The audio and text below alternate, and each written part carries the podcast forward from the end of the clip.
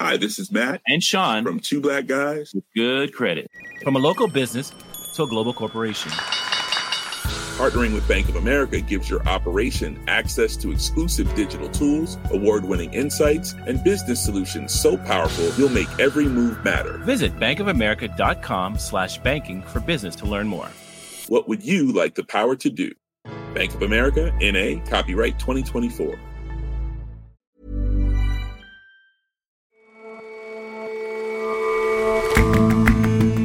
Hello and welcome to The Intelligence on Economist Radio. I'm your host, Jason Palmer. Every weekday, we provide a fresh perspective on the events shaping your world. Climate change is, let's face it, a very real danger to low lying areas, to crops, to water supplies. But it's also a danger to all kinds of businesses. It's hard to know exactly how exposed various companies are, but few are dealing with that exposure at all. As with curbing emissions, the time to tackle the problem is now. And Andre Previn was something of a showman, writing tunes for Hollywood films and living a visibly glitzy lifestyle.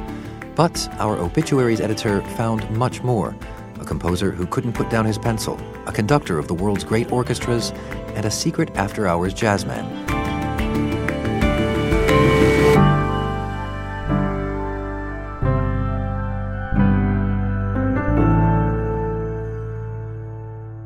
First up, though, this month marks 60 years since an uprising by the people of Tibet against Communist Party rule. The streets of Lhasa, where once the rebels arrogantly strutted, are now thronged with 20,000 citizens who celebrate the putting down of the rebels and welcome the inauguration of their new life. Until the Communist Revolution of 1949, Tibet had enjoyed a degree of independence. But after their victory, the authorities in China sent in their troops. Throughout the length and breadth of China, 650 million people hailed the victory over the rebels in Tibet. The uprising of March 1959 is an event mourned by the Tibetan people and supporters of their cause. Yesterday, protesters gathered in New Delhi and other cities around the world to mark the anniversary and to call for Tibet's independence. China's Communist Party records the events of 1959 rather differently. Tibet. Tibet is an integral part of China. Oppose intervention in China's internal affairs. Build a happy and prosperous new Tibet. Chinese officials call March the sensitive month across the Tibetan plateau. James Miles is our China editor. Every year, the month of March uh, is one that causes them extreme anxiety. And this year, because it's the 60th anniversary of the uh, Tibetan uprising of 1959, uh, they've made it very clear that their anxiety has reached even higher levels than usual. Why is the month of March so sensitive? Many Tibetans still remember with bitterness what happened in 1959. In early March of that year in Lhasa, rumors began to spread that the Chinese authorities were preparing to abduct the Dalai Lama, the spiritual leader of Tibetan Buddhism. Uh, and so, as those rumors spread, uh, crowds began to gather, and uh, the authorities began to get nervous. About a week after protests began to uh, erupt on, on March the 10th, 1959, a week after that, uh, the Dalai Lama fled into uh, exile in India, where he has remained ever since. And the unrest in Lhasa escalated, became uh, violent, shooting broke out. It was a very uh, violent period suppressed ruthlessly by the by the Chinese government, and uh, many Tibetans today still yearn for the Dalai Lama to return. That looks extremely unlikely. How have things gone since then? From a Tibetan uh, perspective, terribly. Tibet's own uh, brand of, of the Buddhist religion um, suffered uh, huge blows during uh, uh, Mao's rule. Uh, monks were expelled from monasteries. Things began to recover um, after the reign of Mao, um, but Chi- the Chinese government's suspicion of, of, of, Tibetan Buddhism, suspicion of the control, uh, the influence of the Dalai Lama, even though um, uh, he has been living in exile in India, has remained uh, very high. Um, and there's one thing that really unites most Tibetans, and that is huge reverence for the Dalai Lama uh, himself. Uh, so the Chinese government's relentless attacks on him, denunciations of him, have created a great deal um, of resentment among Tibetans. And so, what's your experience been when, when visiting Tibet? Well, I was there in uh, 2008 uh, when riots broke out in Lhasa, and this was the, the biggest outbreak of unrest since the uprising in 1959. It involved uh, attacks by Tibetan uh, residents against uh, shops uh, run by ethnic Han Chinese, attacks on ethnic Han people. Uh, since then, the authorities have been on an even greater uh, state of alert than usual. The sound you hear is tear gas. The first of several rounds. The townspeople run for cover. No one can tell us how many are hurt, but one eyewitness tells of monks being savagely beaten. Um, we've seen roundups of, of monks who were uh, supposed uh, to have been uh, allegedly behind this or simply um, because of their connections with the exile camp in, in India.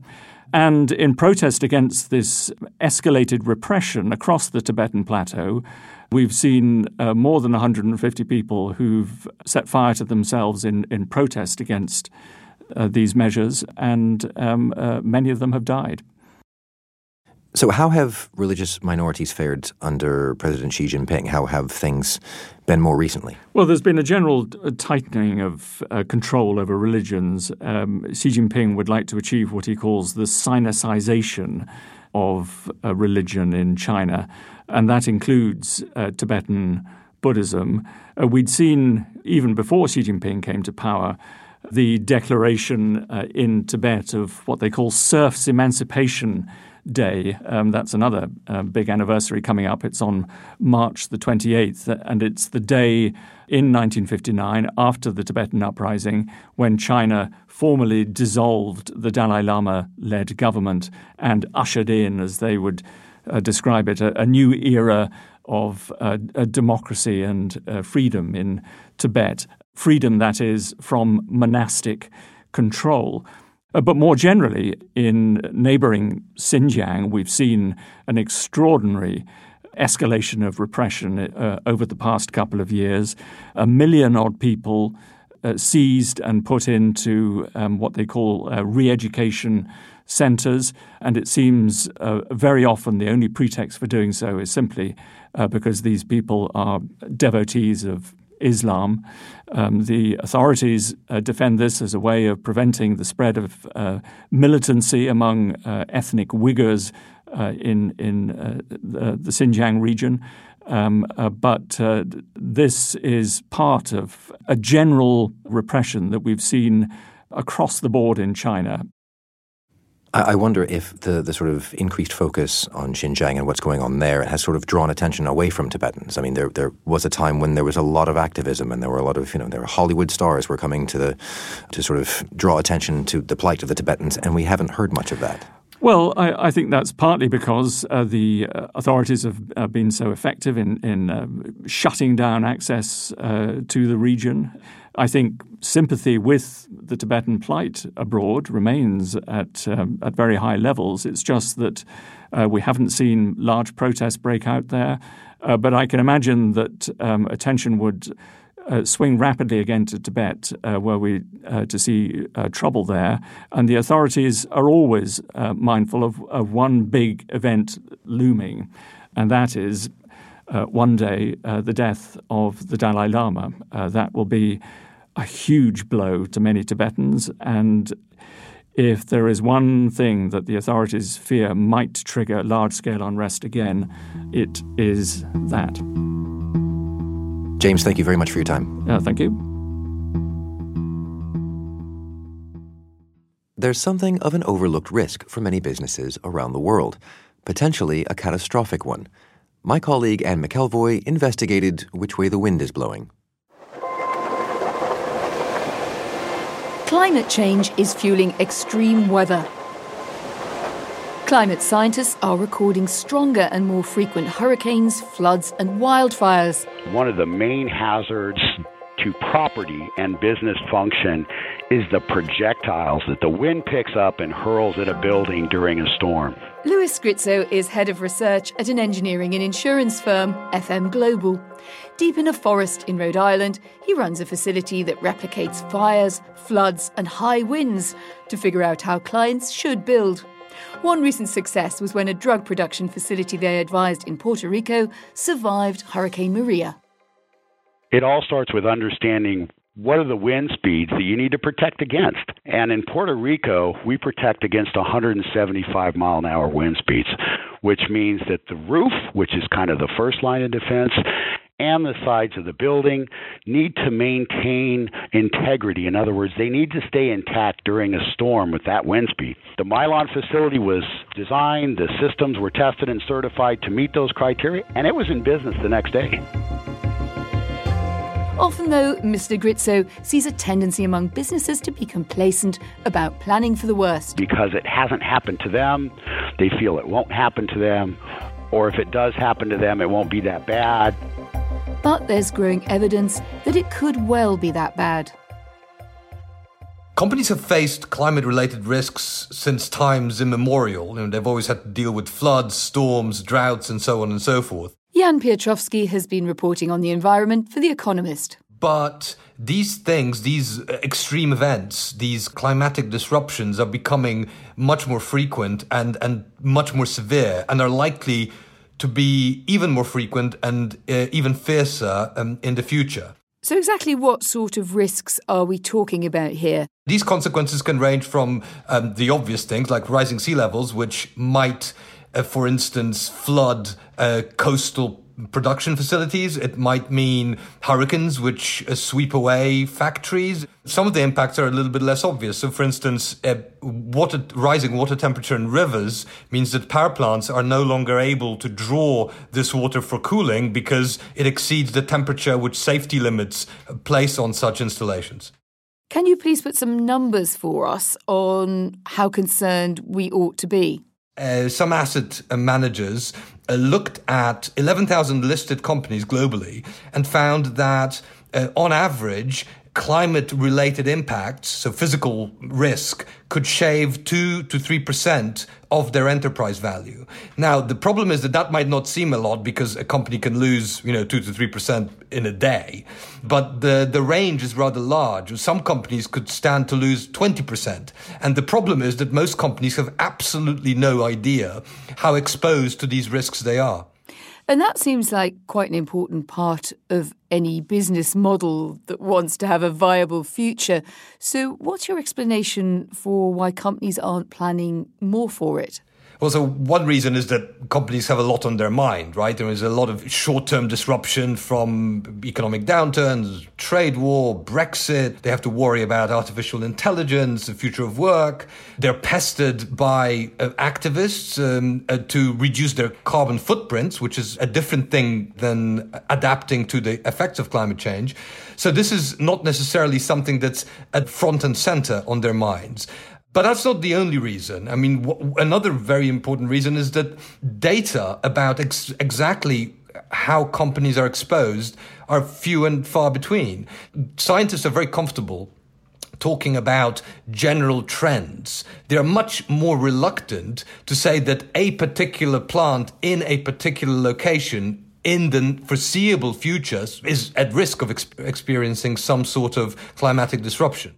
But what if I'm running a company on a tight budget and I read that I'm meant to prepare for climate disruption? It costs money, and I worry that the market, at least in the short term, isn't going to reward my good virtue ethics. Well, it's not so much. So the thing is, this isn't about virtue ethics, right? It's about your the long term or medium term sustainability of your business.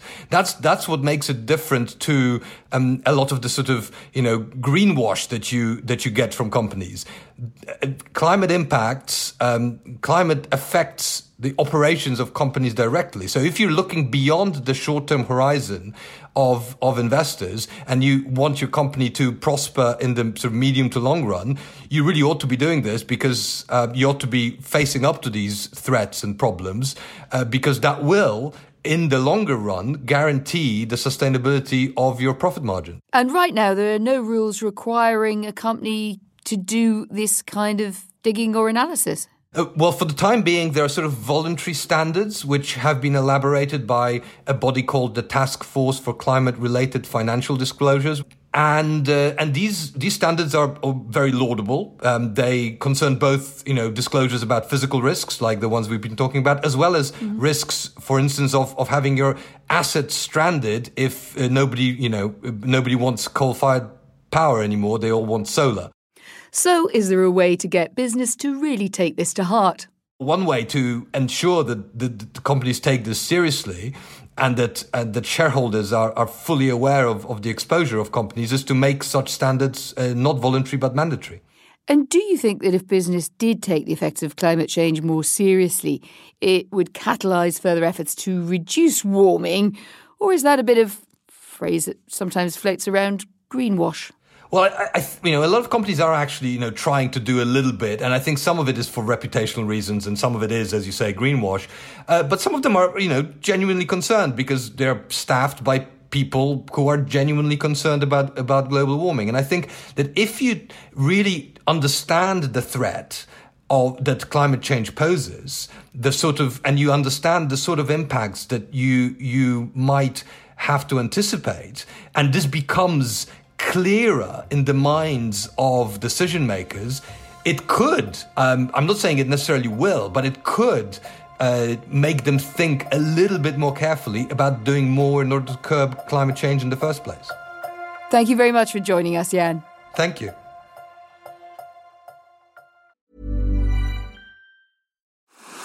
What's next in innovation?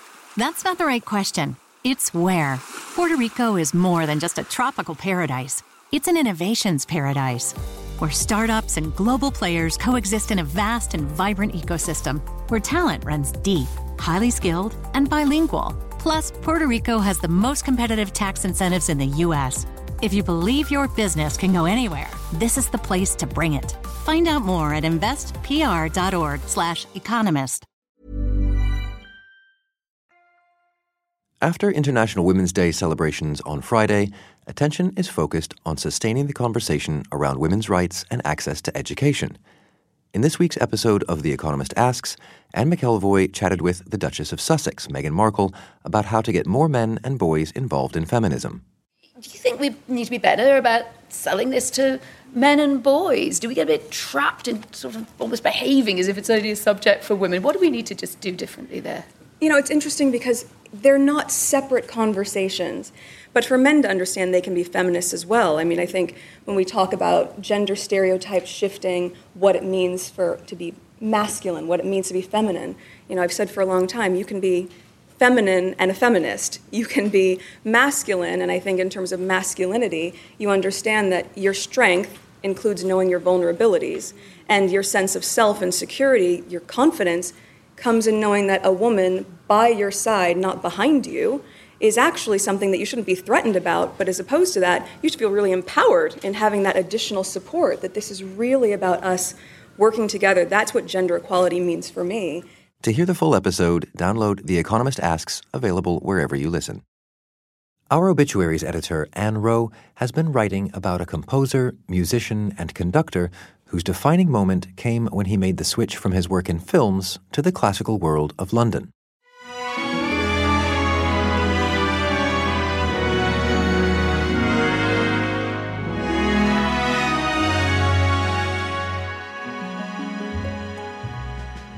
When Andre Previn arrived in London in 1969, he looked exactly like a Hollywood star, not least because he had Mia Farrow on his arm, who was the ex wife of Frank Sinatra. So he seemed to have stepped straight out of Los Angeles. Something to do with the hair, which was cut in a pudding bowl, the jackets, the flared trousers. You couldn't quite believe that this man was a serious classical musician. He loved Hollywood you have to remember that he'd been born in Berlin The family was half Jewish, and so in the 1930s, things were getting rather dangerous for them. They went to California because his father had a relative out there in the studios. So he came at 10 to this paradise of a place where the sun seemed to shine all the time, where all the girls were beautiful, and he just fell into that life. Hollywood, California became the movie capital of the world. Huge movie studios sprang up and began to turn out millions of feet of entertainment a year. He had begun when he was still at high school in California by making backing tracks for radio programs. And he'd been spotted by somebody at MGM, and they took him on to write film music.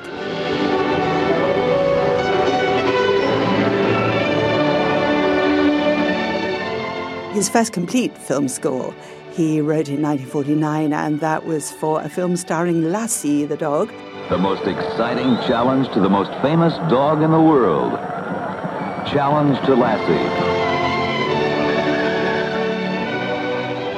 His greatest moment in Hollywood came when he won Oscars for arranging and recording film scores for films such as Gigi and My Fair Lady. With one enormous chair, how wouldn't it be lovely? The classical music had always been there in his life. He started piano at the age of five at his request. He did an enormous amount to make classical music popular by bringing some of that sort of film star relaxation and that ease with the media, which classical music and musicians hadn't really had before.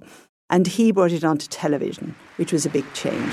Welcome to Fairfield Hall in Croydon for another music night with the London Symphony Orchestra. Now, tonight, all the music will come from either France or Spain. And then there was the famous incident in 1971 when he was invited on to the Morecambe and Wise show. Morecambe and Wise being the kind of top comedy duo of the time. Eric, say hello to Mr. Preview. Ah, Mr. Preview, how are you? a pleasure to be with you and ready when you are. Come on! Two, one, two, three. And uh, they had all decided that Eric would play the Grieg piano concerto with the LSO, the London Symphony Orchestra, which also came into the studio, while Andre Previn conducted, because he played it abysmally. Previn went over and remonstrated with him. You're playing all the wrong notes. And Eric Morecambe picks him up by the lapels and says, I am playing all the right notes but not necessarily in the right order.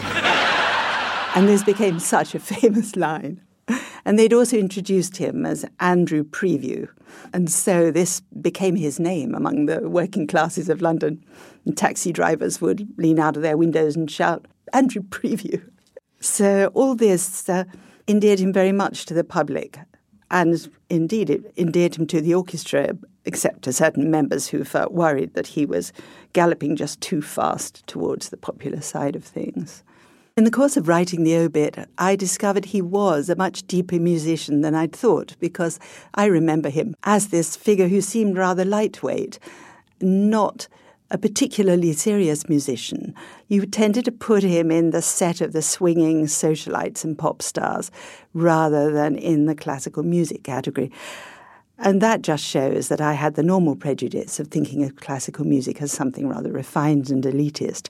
So I have learned a lot, and particularly about his fondness for jazz, which I never knew. He went on playing jazz for years and years. All the time he was conducting the great orchestras, he was also slipping out to do jazz in the evenings, which I find very endearing. So that is really, I think, a whole revision of the way I'd seen him before. Ann Wroe on Andre Previn, who's died aged 89.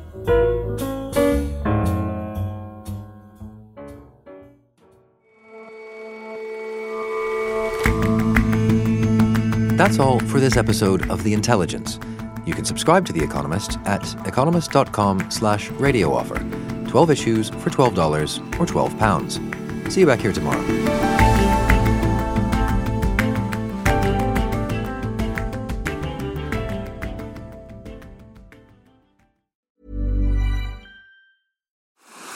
What's next in innovation?